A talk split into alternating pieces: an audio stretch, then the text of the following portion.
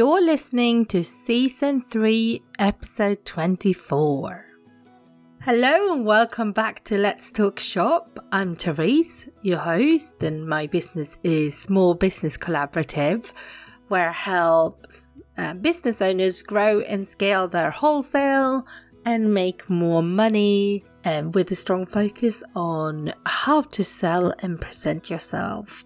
At the moment, I am I've just launched a new course which is called Let's Talk Sales where together during 4 weeks of September we will focus on your sales and your wholesale and how to grow them as a group in uh, live Zooms every week. If you're interested in finding out more, you can have a look on my website. Um, all the details are in the show notes, and you can book your seat now. There will be a total of 50 places, and it's for any business owner with a product business that is ready to approach retailers. So you will need to have your pricing together and you will need to have your sales material, which include your catalog or line sheet, so that you are ready to start pitching to retailers. As Maggie and I discuss in today's episode, pitching and reaching out to retailers is going to be more important this year than ever before. And this course is going to help you stay on track, stay accountable, make a plan so that you can stick to with it this year and really take control over your sales and how to grow them. In today's episode, I speak with Maggie, who's the founder of Alligator and Pear. Alligator and Pear is a really large gift shop in Tadworth in Surrey and uh, it's been going for over 25 years and it's won lots of awards and just been around for a very, very long time. And what's interesting about Alligator Pear is that because it's such a large shop, they buy really broadly. So Maggie usually spends the whole duration of the trade shows walking every single aisle and placing orders. And we got talking in the Giftware Association's Facebook group because I posted a question about how people were feeling about the lack of trade shows this year. And she was saying she's concerned about how to find those unique products that um, she can only really find by walking up and down the aisle because she doesn't know exactly what they are until she sees them. And I think that the virtual events will be a great alternative this year, but those little bits or pieces that are just a bit different that you never thought of is going to be quite tricky to find. So we talk a little bit about that. We also talk a lot about what sort of thing works well in an Alligator Pear, what they're looking for what you need to put in your pitch email when you submit your product for consideration and um, I think that it would be great for you to listen to the full episode and take on board everything Maggie says and then write a really then you have a perfect opportunity to write a really lovely introduction of your product and send a picture over. I've listed the email address to send it to in the show notes, and I will also be sharing all the information over in an Instagram post. If you want to have a look, I'm small underscore business underscore collaborative, and it would be lovely to see you over on Instagram and to see where you're tuning in and where you're listening or maybe you can take a picture and tag both of us so Megan can see your product. It would be lovely to see what you do. But now, without further ado, here's my conversation with Maggie from Alligator Pear. Hello, Maggie. Thank you so much for coming on Let's Talk Shop. I would love for you to introduce yourself and your shop. Well, hi, Therese. It's um, it's very nice to be asked to uh, to share some of my thoughts with uh, with you and uh, anybody who's really interested in um, a small independent um, gift shop and how it's working for us. Alligator Pear was set up uh, about 25 years ago. My own background was studying in at Sheffield, doing business studies, then going into as a graduate trainee, going into Debenhams and working there for a few years. Then I got married, had had three children, And when the youngest was about seven, I bumped into a girl who had worked, had done the same course as me at Sheffield only four years previously. Oh, sorry, four years later. And um, she had gone to Selfridges, where I'd gone to Debenhams. We had a chat about how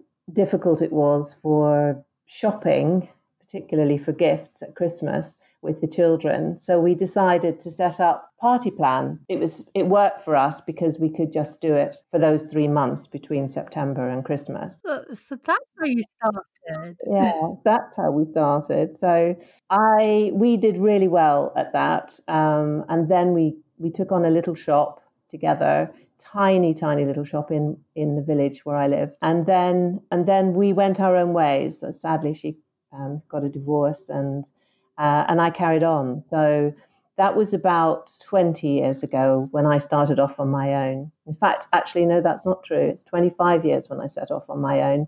And five years later, I went to Tadworth, where I am now. Wow. I found that really hard, having done it with someone and then doing it all your, on your own. I found, and with the children, I found that really, really difficult. And it it it took I, it was difficult because it became busy. And uh, it started off as a hobby because my husband both our husbands gave us a thousand pounds each to start the business. And it was quite funny that now I've ended up with um, a really really big shop uh, which we are now going to relaunch as the village department store because it really is almost like a department. Well, yeah, it is, isn't yeah, it? Yeah. So, How big is the shop? Uh, well, it's got it's in a large semi-detached Victorian semi-detached house in the village. So, and it's got eight rooms. So. I, I know I should know how many square feet it is, but I can't remember off the top of my head. Some of the rooms are small and some are very big. But the atmosphere in the shop is is nice because you can you can departmentalize everything. So you've got yeah uh, you've got a different room for different products, and that that makes much more interesting shopping. And we have got such we are in such a lucky position that we are in a reasonably affluent area. We've got a yeah. very, very high density population, and you can park. And I've got a big shop and almost you, you can't really go wrong with that because whatever you put in there, people people come because they want to buy. It's a destination shop. So yeah, they don't like the particular vases you have, they'll buy something else for the gift. You know, they'll say, "Oh, well, I'll buy some toiletries or I'll buy a scarf or something."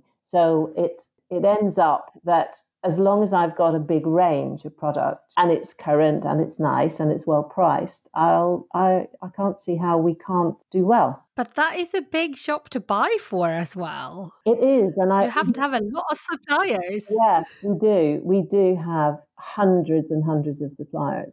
And the thing is that um, when we go to the buying fairs, which we don't go, I, I did go to Maison et Objet once or twice, but actually it ended up being too expensive. So uh, I stick to the big shows in England, and actually I have we stay the whole time. You know, mm. we, we we we we set off at. Um, you know, on the Sunday morning at nine, and and we never sit down. You know, the girls cannot believe how much how hard it is to do the shows because they that I take with me, you know, the girls that I take with me, because mm. uh, we, we really we eat on the hoof, and we yeah. we, we, really do um, have so much ground to cover, and we stay, you know, every day, and we do every show, including like the fashion shows, even just for our small amount of fashion, we still do our three days at Pure. Um, yeah.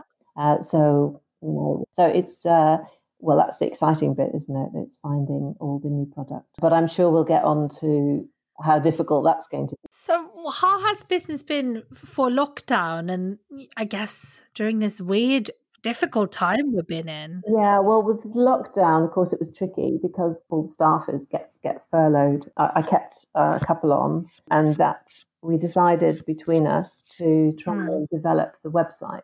we had a very fledgling off the shelf website, which I think we must have sold about two products a year from, but we just felt we had to have some, I don't know, presence online. But because all our money came from the bricks and mortar, and yeah. none of us knew really what we were what we were about when it came to the website. That's quite a skilled job. We decided that we would concentrate on bricks and mortar and just have that in the background. Mm. When it came to lockdown, obviously that was an opportunity to, like everybody else, I think, to really do some work on it. Uh, because it was a free, it's a free website. We just um, the girl that I kept, one of the girls I kept on, um, actually mm. had done some graphic design in the early years, her early years, and so she um, worked with me and uh, a couple of others just uploading product on it. I mean, it's okay. Mm. it looks okay, looks quite nice. It's a bit sticky. And, you know, we sold a few bits and pieces, you know, through the lockdown, but we haven't sold hardly anything since, yeah. since we opened, except masks. Why, that's not a surprise either. Yeah, so it's just masks, masks, masks the whole time. That's all. That's really all we're selling. So yeah, so it's uh, i think if i was advising anybody on it i couldn't advise anybody on it really because my experience is just uh, pertinent to me i think but you know i think it i think it's quite a nice website uh, it looks quite pretty uh, so i don't think that's the reason why people aren't buying off it i I don't know why people aren't buying off it. I think it's very hard to advertise your, your website. traffic to it? I don't know actually, Therese, because I don't know what goes on in the background with the website. Uh, but it's my next project. I think I think it's going to go a bit quiet in August, and I think then I think we're going to sit down again, and yeah. I've got I've got a company who's going to take a look at it and maybe you know tidy it up, make it look a bit better. But it's not so much. For, from from our point of view, it's really the amount of work involved. It's astonishing how long it takes just to upload a product. And then it's tracking that product. So it's either got to be connected to your website or you have to take the stock, sorry, to, to mm. your hmm. EPOS system. It has to be connected to your EPOS system or you take it off the shop floor and you store it somewhere. Mm. Otherwise, you have this problem that, that somebody buys it on the website and actually it's gone off the shop floor and there's, not, there aren't any left. So how do we how do you how do you manage mm. that? You know, you, you know, we almost need another conversation with a whole group of us. You know, how to to sort of thrash out how it's worked for some people and not worked for others. But August, we will by the end of August, we'll have made a decision as to how much work we're going to put into it. Uh, we've taken to actually marking stuff on on the shop floor now, just putting big W's on things so that uh, it is because you know EPOS isn't always a, a great a great thing because you you it, it not everybody keeps puts the product through properly at the till. So it's always on the hotkey so you know actually getting the stock counted is is quite tricky as well. But that's another that's another subject really. It's something to yeah but it's, it's particularly tricky i think when you have such a big range. Yes and i and i think my husband's always saying to me you really got to cut the range down when I was running it myself and the, managing it myself, it it wasn't such a pro- big problem because I I'd bought it, I'd unpacked it, I'd priced it, put it out, and I watched it and I sold it. So it was an easier it was an easier thing to do. But now as I'm stepping back from the business more and I've got managers mm. and people other people running it, you know, you can tell how much of a problem that is, you know, because you, you have to eat, sleep and breathe your shop, really, don't you? If you really uh, want to keep on top of the of, mm. of what's going on. But I, I have broken the rules really in my shop because you're supposed to define your market and sell to that market. But my I felt my market was the village, and that village encompassed everybody. It encompassed well mm. people, people with not so much money, people who are old fashioned and traditional, people who are trendy. So when you go down the high street, you'll find a shop for each of mm. the different types of people. But in my shop, I have all of them in my shop, and I have to create. I have to create a range for each one of them, and uh, that's been quite tricky because it doesn't look. It's it's hard to display that look. You have to make it work together, and it, yeah, of course. and it can be quite tricky to to make it look nice. But of course, having the advantage of different rooms makes it helps. That helps. And I think just over the years, we've just mm. gradually worked different fixtures in to make things look different in different ways. So, so that has worked for us. Well, that's good. What measures have you had to put in place for because of COVID now when you're open? Um, well, we we because it's quite a big shop, we've managed to do a one-way system. When you come in, turn left through one of the rooms, out, mm. go outside into the garden, down the garden, and back into the shop mm. through another door. And they've loved that because you know how people are really nosy about what goes on in the background to places. So they've loved going out into the garden, and we've actually yeah. we've put a lot of stock out there actually as well um, to sell. You know things like planters and garden products and stuff like that, which normally would be inside. We've actually taken them outside and put our garden chairs out and put the cushions that we that we're selling for the garden, you know, outdoor living, if you like. So we're putting all of that outside, mm. covering it in plastic if it's going to rain, or take it indoors if it's going to rain. But that's going to work uh, fine, and I'm in the process of mm. getting it covered as well, just to give myself yet another room for uh, for, for selling for Christmas, actually, so that we can uh, put uh, already thinking about Christmas. So that would be nice. Yeah. So I think what you'll do is we'll go down. Be like a Christmas bar, outdoor bar. Yes, and uh, we have a shed, a little storage shed out there, which we're going to um, empty and make into a little grotto. So you'll you'll leave the sh- uh, go out the back door and into yeah. this little area which will be covered, and uh, it's about I don't know 14 feet square, so it's not huge. And then it's got another area for the shed. So I, I think it'll look I think it'll look nice. I'm looking forward to doing that. So I mean, uh, to be honest, we don't know what's going that to happen. Sounds with, exciting. Yes, it is exciting, and we don't know what's going to happen in the autumn because all sorts of things have been mentioned. Is it going to? Are we going to have a second a second wave, or are we going to have the opposite? Are we going to actually have a cure or a vaccine or a treatment, and therefore this all of this will not be needed? So you, so as retailers, we're having to cover both, you know, both. Mm. So I think this will be quite a good measure to if we have to keep the one way system in place, then this will work. And if we don't have to keep it in place, we'll still have created a little outdoor area, which will be rather nice. I think I think this is what yeah. about, isn't it? It's all about thinking outside the box, really. And uh, sorry about the uh, helicopter. I'm in the centre of London at the minute uh, having this conversation. There's always aircraft or something going on. Yeah, well, my dog has not barked yet. so yeah. It, there's always things around. Yeah, yeah, yeah, that's it. Yeah. You know, with retail this autumn, with the whole thing that we don't know what's going to happen, do you think that will change how you're buying for this autumn in the sense of, you know, you go to the shows and you usually buy a lot yeah. at once, right? Yeah. Do you think you will change, you know, do you think you will drip feed it in more to be more conservative? What are you planning? I think I will make that decision probably more in August when we start to get a feel for which way it's going to work, you know, going to go. If mm. going to the trouble is when people start when the government start talking about there going to be a second wave, it starts to make people a bit nervous. But having uh, all the coming out now and, and making people wear masks, actually, although nobody really wants to wear a mask, it may give them more confidence about coming out. So that could mm. work, that could work in our favor. That even if there is a second wave, hopefully, the theory is it won't be as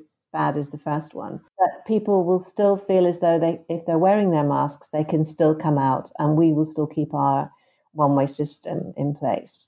If that's the mm. case then I will probably have just about the same amount of space.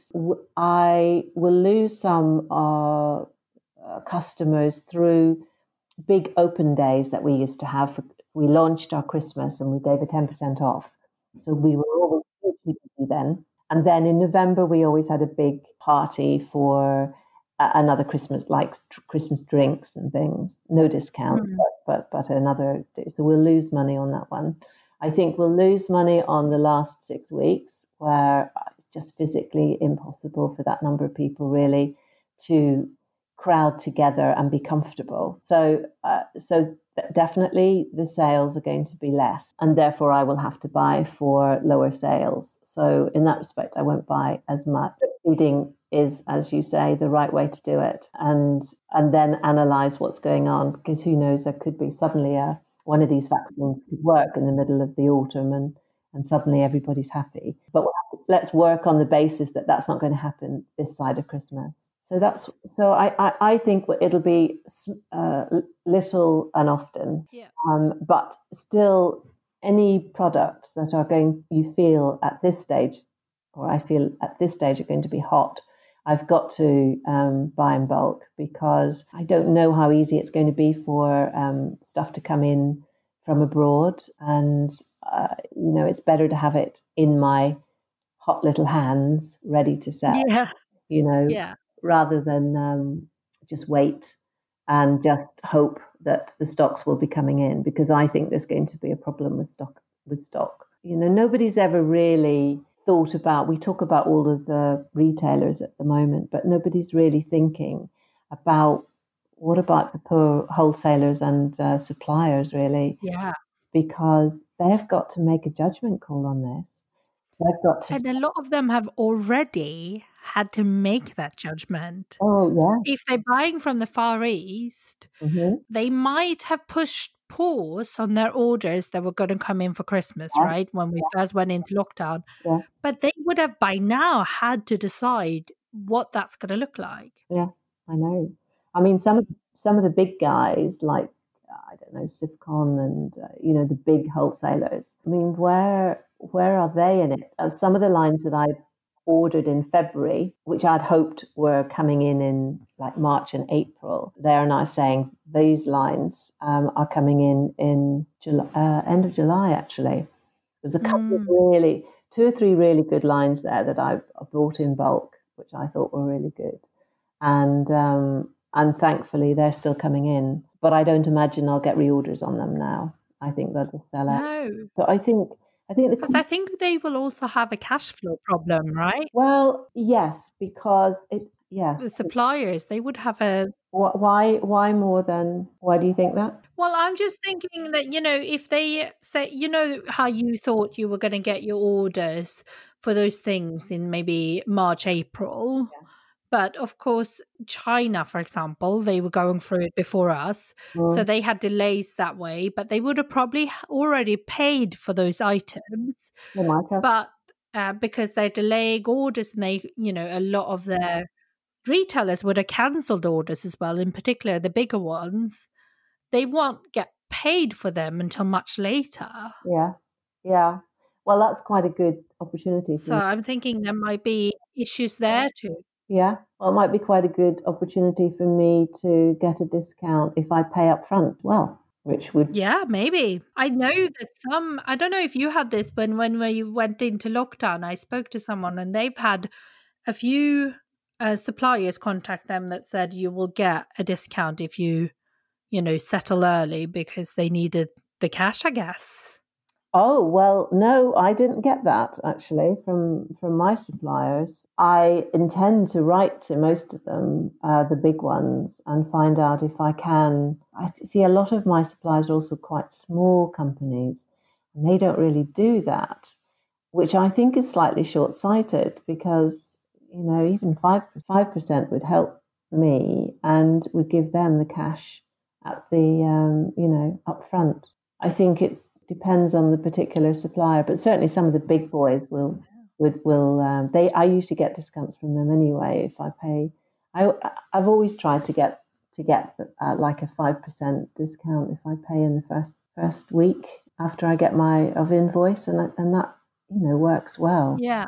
Um, so it maybe just developing that and getting more people to agree to it. Yeah, and I think a lot of uh, medium and large size businesses they have the margins in their products to do that. I guess Mm, it's the really small guys that probably yeah. don't have the margins, but I do think that cash is king, isn't it? So Yeah, I know totally. I think it. I think at the moment, and we do need to keep them going, don't we? These small businesses. Yeah, I think that, but I do think that they will be able to fill gaps. You know how we think that some of the larger guys will have issues with stock. I think the smaller ones, the ones that produce here in the UK, they might be okay. Yeah, well, I what I've done is so they might be able to get some wins from that. Yeah, um, because one of the things is what we have to do now is find new. Where are we going to find new product? You know, when we used to go to the fairs, you we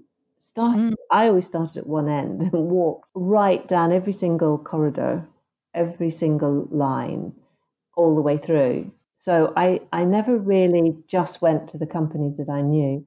I always started looking for the odd little guy that might have something that was a bit different. How do we do that this year? You know, it's it's it's a really mm. challenge. So I decided. I thought, well, the first thing to do is obviously look at the um, show guides that were going to happen, Home and Gift mm-hmm. and the Autumn Fair, and see, go down the names and have a look. But actually, one of the problems I found, well, it really just started with Home and Gift, was that they they just put their name. You know, mm. when you when you go through the uh, exhibitor list online, some people would give their name and a picture. Yeah. So you could get an idea of what the product was. But other people just put their name, and you've no idea mm. what that. Pro- yeah, loads of them, and I thought, you know, I haven't got. Yeah. I haven't got time to keep. Or a logo. Yes, but you know, you need to have a bit more information than just a pick this year particularly. Usually I'd only yeah. look at the exhibitor list apart from quickly looking down the names to see if my usual ones were there because uh, the name wouldn't be what I would be mm. looking for. I would be looking for going up and down the, the lines and finding somebody. So so this year we're we, obviously we're all in the same boat. But the British the British Craft Fair, I thought, well maybe I could find something there because they are home crafted. Maybe I can have a new look. Um, let's get some British product in, as you um, as you mm-hmm. said, and they've got a great website. Uh, so you you everybody's got a picture, so you know immediately what mm. you know, what the product looks like, and you press on yeah. you press on the picture, and up comes about a dozen more pictures with a little bit of uh, bump about the particular company, which is fanta- fantastic. The only thing they didn't have were prices, so I spent the first yeah the first six people I found were more like gallery prices rather than prices for a, an independent gift shop. So I think that would have helped if they had put the prices on. So I would have known that these beautiful vases were five hundred pounds and not fifty pounds. You know, before wasting my time and theirs but but actually the way it's been set out is beautiful and i and i think that's what if the home and gift and, and autumn fair did the same it would make uh, searching for new product and new suppliers a lot easier so I, I, there's no other way of doing it other other than going through through. Yeah, I think that I don't know what Autumn Fair is doing, but I know Maison Objet is doing something that uh, you know because there's the um, exhibitors has to pay a monthly fee and they get a number of product listings for that fee. So I, I think I'm gonna guess that their offering is gonna look something like that. Okay. Maybe. Okay. well, it would be good. Maison et Objet is too expensive once you've put in all the taxes and the the uh, freight. For me, I, I I think it it it generally comes out a little bit too pricey. But um, I think it. I think it's the the only way we are any of us are going to find um, new product is by doing that, unless somebody comes up with some great idea of doing road shows or, or whatever. But even if they do, I mean, I know Widup is doing a sort of road show, but I mean that's the same as going to a fair, really. So you know, I'm not sure what the difference. Yeah. Um, I mean, I'm happy to go because I and I would have gone to the shows had they been running because to me it's not any different to going to the supermarket. So um, and particularly, oh, there you go. There we go. There was there a post. Yeah. oh dear.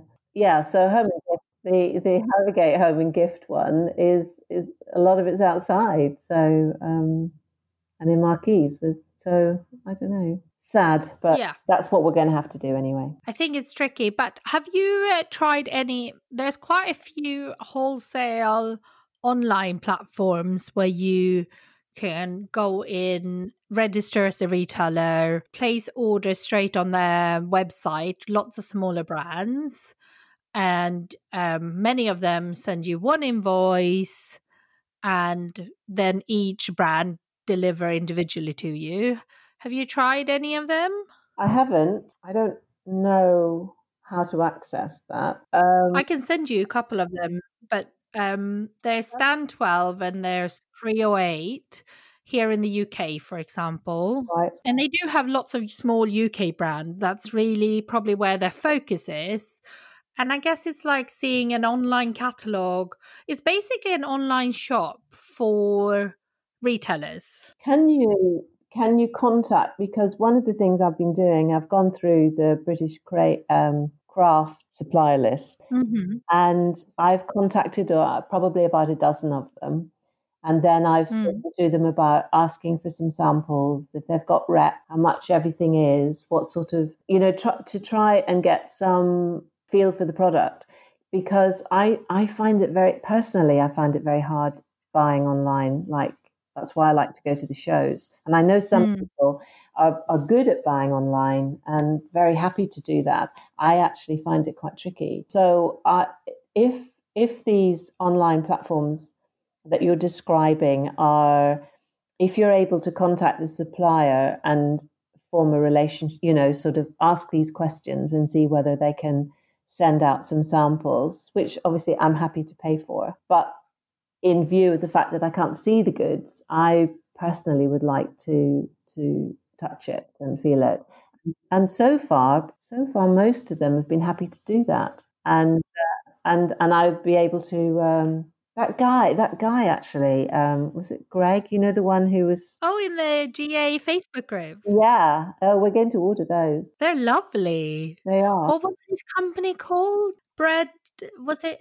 bread bake, I think. Yeah, it's like in the bottle, isn't it? It is in the bottle, and and uh, the margin's not very good. That's my only hes- was always my hesitation. But I think this Mm. year I'm going to look more on having more interesting gift and hoping that um, I'll sell enough of them to not worry quite so much about the margin. Maybe try and get the margin somewhere else.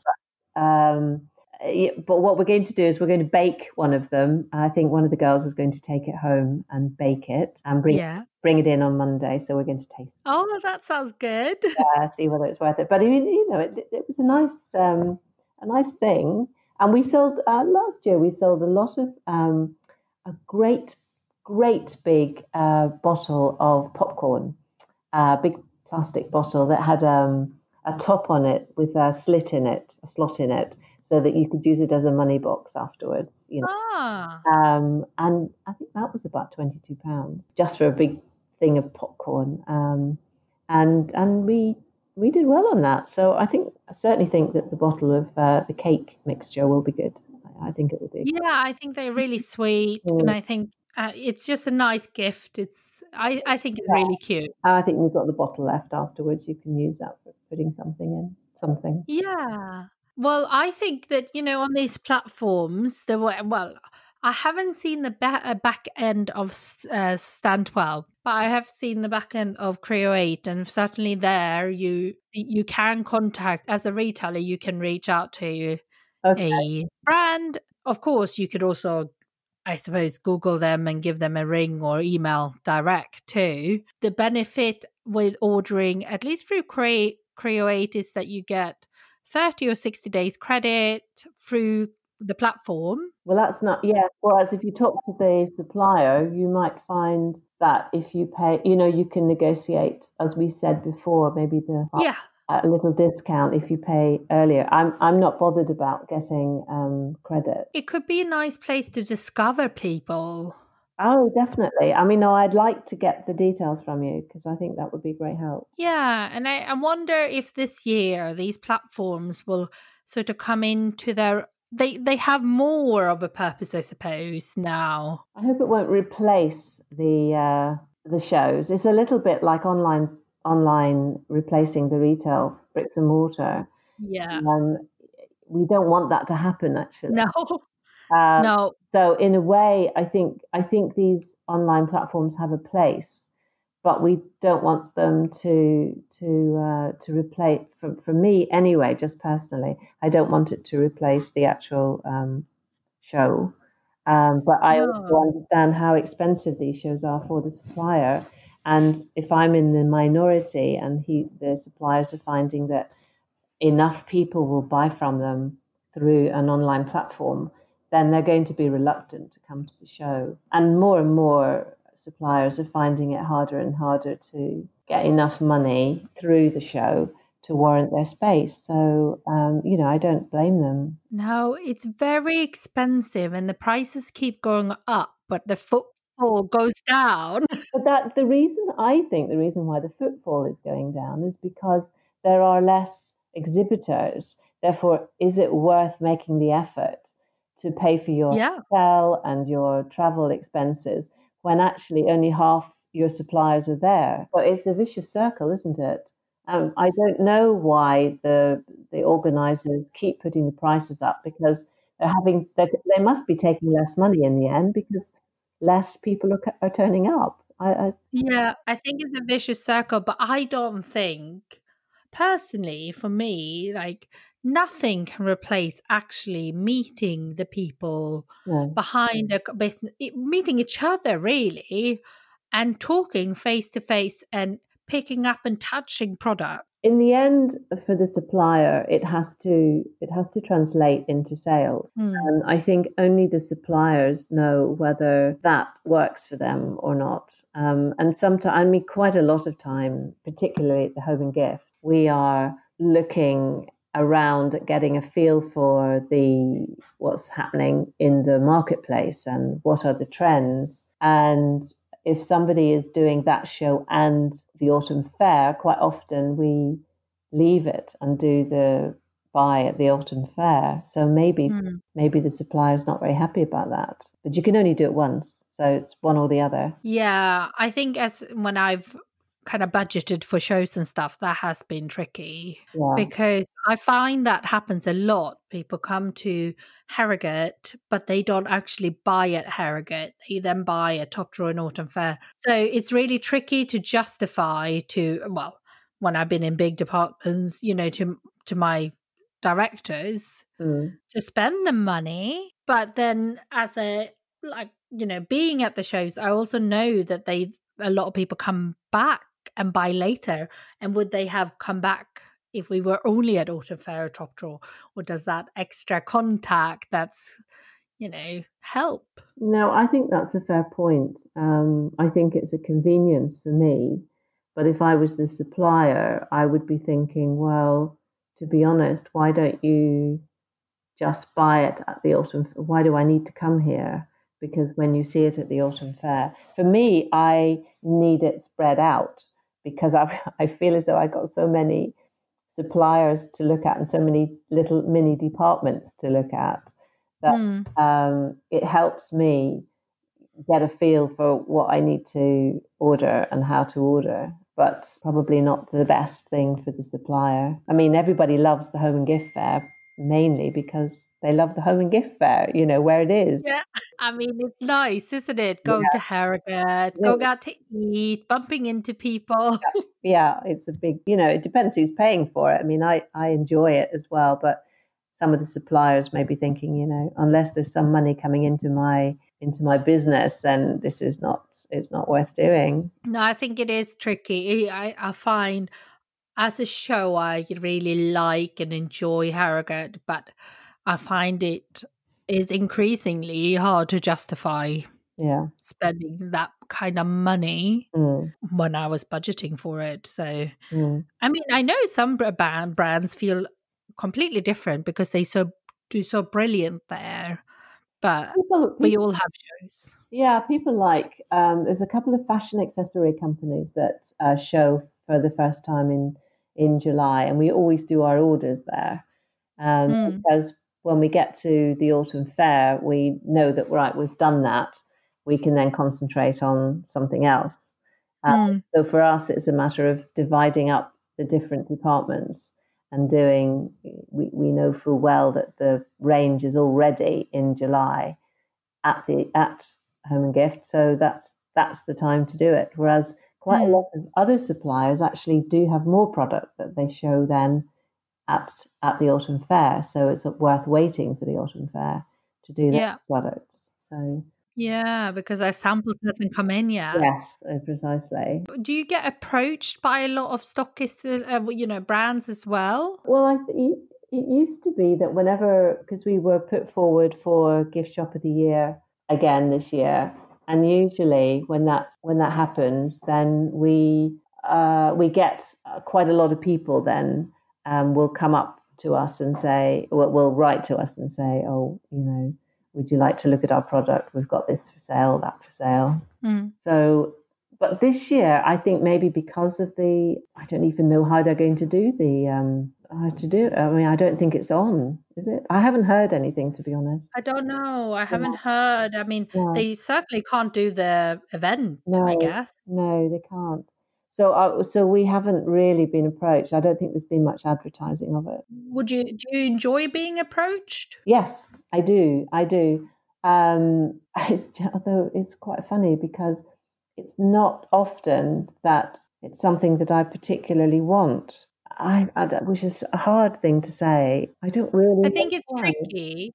You might f- find that that changes the more product you have on your website because I, for example, when I approach people, I look on their social media and I would look on their website to kind of try to gauge, especially if it's far further away, right? Yeah, To kind of gauge what sort of brands would my stuff fit in yeah, and and then I approach accordingly. So maybe now when you have more stuff on your website, yes. That's a good. people will be able to gauge it better. Yes, I think you're probably right.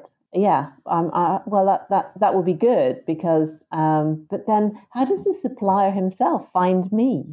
You know, that isn't that the problem? Is how do we find each other in this? And that's what what uh, it was Greg, I think, wasn't it? That's his name. Greg was Yeah. saying, how do I know where to? say, I've got this great line. Yeah. How do I know who to give it, who to send it to, or, or who to send the details to? Um, and Yeah. and I think I think winners of Gift Shop of the Year or finalists of Gift Shop of the Year are probably good. It's a good way to start, isn't it? Because generally we're a, we're all a f- fairly successful gift shops. Um, Mm. and we'll have a bit of knowledge of the trade, and we'll have a you know be interested in te- in looking at new and different products. Yeah. I think there's lots of places to look and find you, you know, the awards. They can look at, you know, their customer. So if they identify that their customer lives in kind of affluent villages, for example, in your case, then Mm. they would be looking for gift shops or, uh, you know, lifestyle stores in those villages. Or they might find you on through some of your suppliers that has like um, a list on their website about stockists Mm. and they might find you that way. Yeah, so i think that you know really i mean it's part of the brand's job this big challenge this year i think yeah. is to find and actually do more outreach again. Um, i think it's going to be really important. Yes, I, I think it's just how we all connect now. If we don't have the fairs to connect, how Yeah. do we how do we manage to get hold of each other and identify which shops will sell what products and and yeah which products will we can sell in our shop? So how how would you prefer, you know, when when if a brand finds you, um, maybe someone that listens to this podcast, for example, how would how what's the best way for you for them to get in touch with you? I, I think writing to me with to sales at Alligator Pear, I think is Mhm. because I pick up all the emails to the shop, and I think it's the most direct way of con- Mhm. of contacting me. And is there anything in particular you feel like, oh, I'm really missing this category? I'm not seeing enough stuff of something. Well, so the main things that we've been selling home scented products, home fragrance. hmm There are a lot of a lot of there's a lot of stuff out there. Um, and so I don't think that's a, that's a problem. Things like fashion accessories, etc., another big part of our sales. And uh, what kind of price points do you buy? Um, you, you know, retail your fashion accessories at? Well, the scarves are going to be at twenty pounds, twenty five pounds. Um, then we have, you know, some cashmere, etc. But that's a small part of the business. But it's maybe things like the special gift that yep. we that we are short of. Like those kind of um, not weird, but unique. Unique, yeah. If you think about it, if you're buying a present for your friend, you're not going to spend anything over thirty pounds. In fact, a lot of people come in and they love our shop because we we specialise in things between ten and twenty. Um, mm. So uh, you know, there's gazillions of, of, things in our shop for that price point that all look nice and and it's our, in a way is what we specialize on in because I think that's what our customer and obviously is what our customer spends on a gift. Then if mm. you're buying for your brother or, or, or, you might spend up to fifty pounds mm. uh, to you know for the, for his main present. So you have to think you know when you start to get over fifty pounds you are almost into self purchase. Yeah. Or or spouse. Or, or, I was just going to say, or the husband, yeah. the husband buying for the wife, because we love them on Christmas Eve. Oh, really? what you put in front of them, they'll buy. So that's we we love them. So it's yes, it's special. It's really lovely, luxurious things for women. Maybe up to a hundred pounds you know, yeah. in the end, we're a gift shop, so you're not going uh, you're not going to send much over a hundred pounds. We have had lovely silver bracelets and with semi-precious stones in, which we have sold up to two hundred and fifty pounds. And and I and I would still consider that. Mm. I'm not such a good buyer for these very expensive things because it's very hard to know. It's much more of a gamble than if you're buying things that are between ten and twenty. I know yeah. they'll sell between 10 and 20. Will they? What do you do for those price points? Do you usually do sell a return on those kind of price points, like you know the higher ones? No, no, I've not ever really. And the only things that we've sold at that sort of price point are probably beautiful lanterns and mm. decorative bits for the home, uh, which are definitely self-purchased. I'm, I'm, I'm okay at buying those because I, I've I know what the taste is locally, so I can buy for that. And yeah. and the jewelry, I think I think I'm okay at buying for that as well. So cashmere scarves and just luxury items, I think for Christmas um, are are things and and uh, really nice pieces of um, pottery or, or ceramics that you might buy for um, your brother and his wife or something, for, you know, for yeah. Christmas, something like that, or a wedding present or something. There's lots of lovely, like, I feel like there's a lot more UK ceramicists now again, which is lovely. Yes, well, that's why it was quite interesting looking at the British Trade, uh, the British Craft uh, Fair website, because there's lots of lovely, unusual, quirky bits and pieces, which they need their own space, they need to be mm. explained, they need to be um, promoted like a special um, but I, that's the sort of thing that I think at Christmas time we can sell. So, you know, it used to be that you were always trying to, uh, that, that people said, oh, I love coming here because oh, we, we don't, you don't find these products anywhere else. But of course, now we're all selling the same product. So it's not so easy to sell things that aren't in John Lewis mm. or, or in other gift shops. So it, we are all on the hunt for something mm. different. So you know, if people have confidence in their product, then um, they should really be bombarding all of us. And some of us will pick it up. And uh, I think that's the best thing to yeah. do. yeah. And I think that this year is really the one thing with the trade shows that I think will happen is that it will bring forward more smaller UK made brands. Because when it comes to your inbox, course, you're just as likely to see reopen an email from a larger supplier as you are from, you know, a ceramicist from Bath or, you know, yeah. that otherwise wouldn't maybe be able to afford to do the trade shows. Yes. I agree. So it could be opportunities that way. I hope so. I hope so. But one of the things that they often, we often get um, on, I think it must be coming through Facebook Messenger. And in fact, I got one today. And the lady said, Would you be interested? And I've got a new candle brand. Would you be interested in seeing, in looking at it? Well, I don't know because she hasn't given me mm. any information. She hasn't sent me any pictures. She hasn't even yeah. sent me a link. I think if you are going to try and sell to your products to the retailer, you have to give them as much information as you can on that first introduction. Um, otherwise, I haven't got time. You know, I've no idea whether you're suit- they're suitable or not. And if you're getting a lot of these emails, mm. then they need to put some sort of price point, um, you know, retailing from this to that, um, because if they say to me, oh, you know, these candles are retailing from mm-hmm. 60 to 70 pounds or whatever, then I'll know, well, am I looking for something in that price bracket or not? And, and, and at least it gives me an idea. But a, yeah. a picture is really important.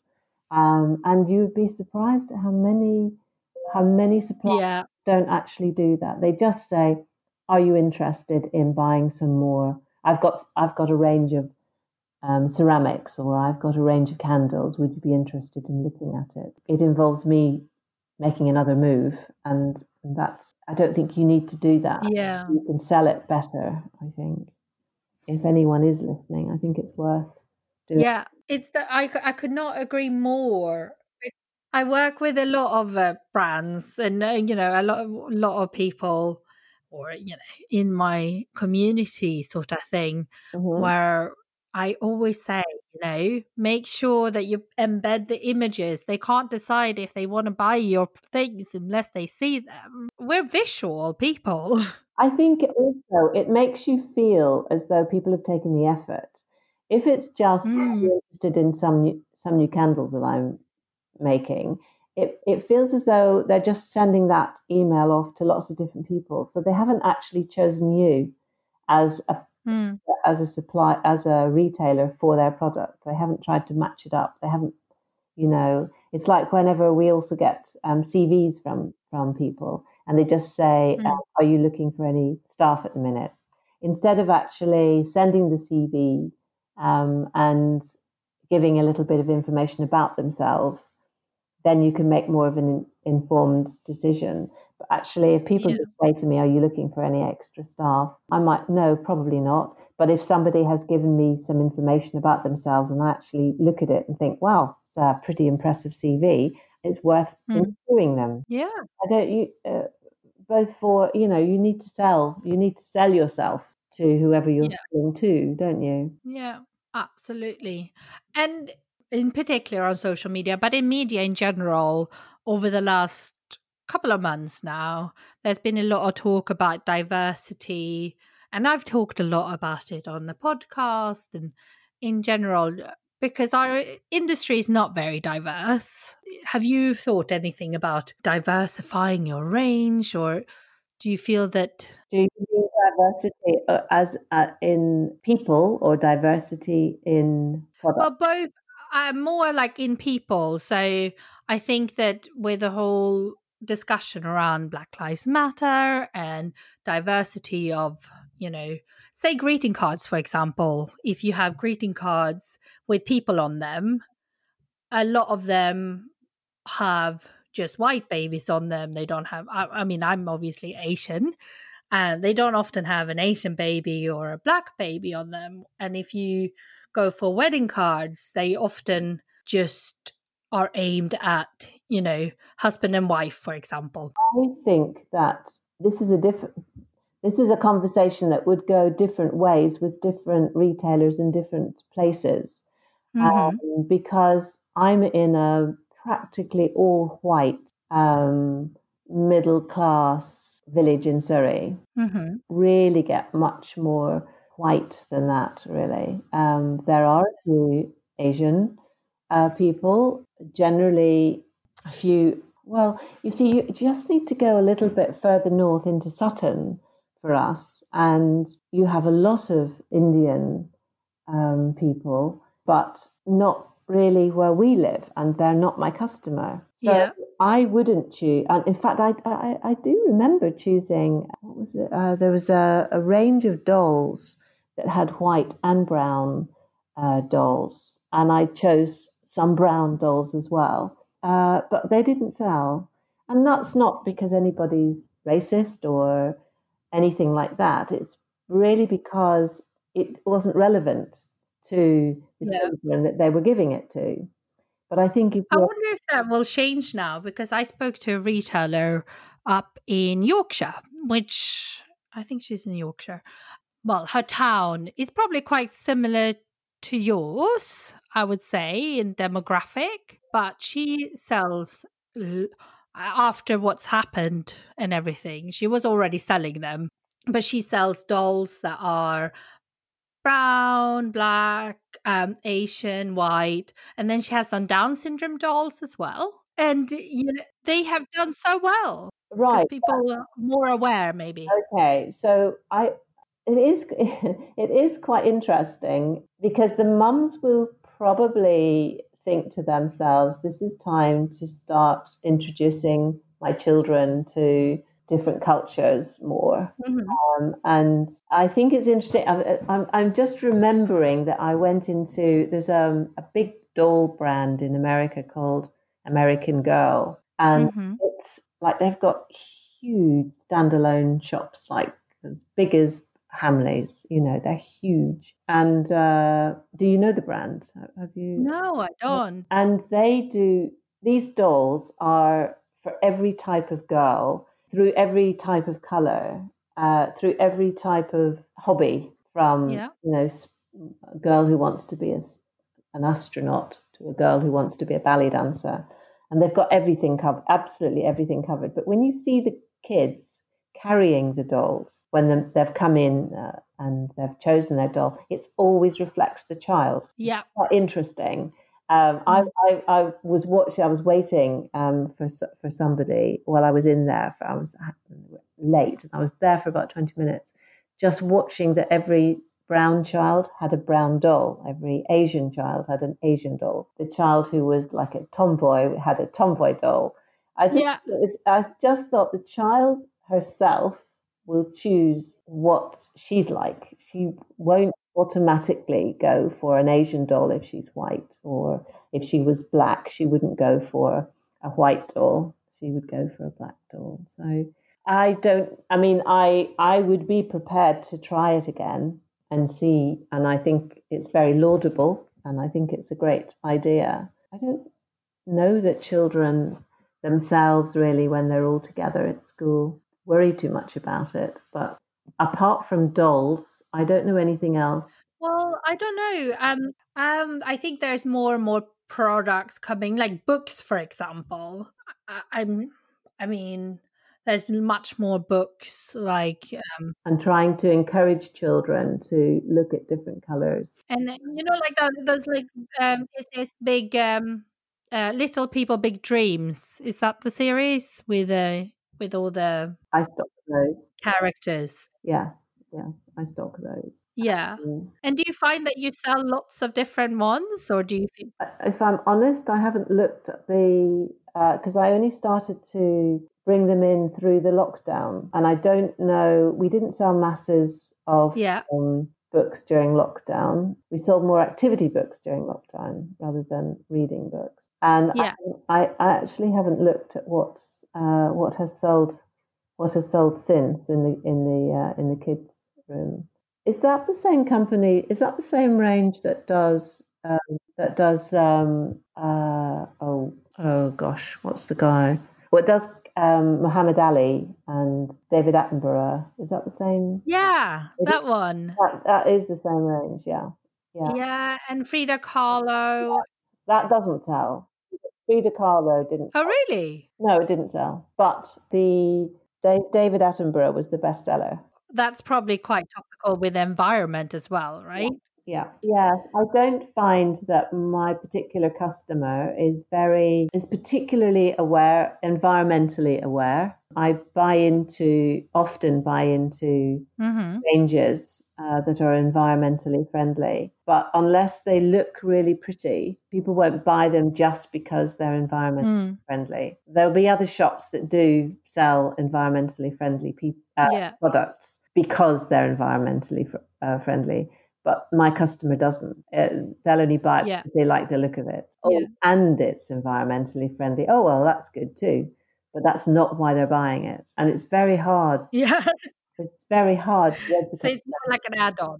Yes, totally. Yeah. Yes, and which is interesting because we, you know, it, you would think in Surrey, you would think in Surrey that they would be very eco-friendly and uh, eco-aware, but uh, not not quite as much as they should be. I don't think. Maybe it will come. Maybe it will come. Exactly. Maybe. Maybe. Things take longer some in some areas. Eight years ago, I spoke to the buyer at Fenwick Brent Cross, Yeah. and uh, she was sort of saying, "Well, in our area, you know, I can't buy into the trend the first year or the second year. I have to wait until like maybe the third year around." Yeah. Because that's when my customer wants to buy into those things. Yes, I, I have exactly the same issue, and So maybe it's the same. Yes, and by the time that Mm. they have all cottoned onto it and and have decided that they want to buy it, you've given up on it because you've thought to yourself, "Well, I've run it for two years. I'm not, and I've had to put it into the set. I'm not going to do it again." And then they're all coming in, clamoring and asking for it. Exactly, exactly. it's just like that in some areas, I think. Yes, yeah. Well, it sounds yeah, that's interesting. So, It's been really, really lovely to chat to you. And you, Therese. I would love for you to say where people can find you and buy from you. Okay. Well, thank you for allowing me this opportunity raise to have a chat to everyone. If anyone does want to contact me, email me at sales at alligatorpear.co.uk um, and just say goodbye and thank you again. Well, thank you very much. I'm going to put the um I'm going to do an Instagram post too and I'm going to put all the details that we talked about about emailing and what to put in your email on our, that post so brands that are listening can maybe get in touch Yeah, and of course great. all your details will be in the show notes as well Okay, that's perfect. Thank you for that. But thank you so much for taking the time to talk No, thank you for the opportunity. Thank you so much, Maggie, for coming on the show. And thank you so much to all of you who are listening. I really appreciate you tuning in every week or whenever you are making or walking the dog or whatever you may be doing. I had some lovely messages lately about people listening in during lockdown and how it helped them focus and stay positive. So I'm really, I mean, that's just the best to hear things like that. So I will actually be back later this week with another episode uh, where I will be talking about how to pitch to large retailers with Catherine from Future Retail. And I'm hoping to get another episode out talking uh, which will be another solo episode talking talking about money this week as well but it is a quite busy week, so let's hope that I can make that happen. And before I let you go, I also want to remind you that I am hosting a virtual fika, uh, which is like a coffee and a cake with the chat on Friday, the 24th at 11 a.m. So do check your inboxes for my new- latest newsletter if you want to join us because the Zoom link is in there. And if you want to sign up still, just sign up to the newsletter now and then you will have another email going out on the Thursday, so the 23rd, with the Zoom details. I hope to see you there and thank you so much for listening.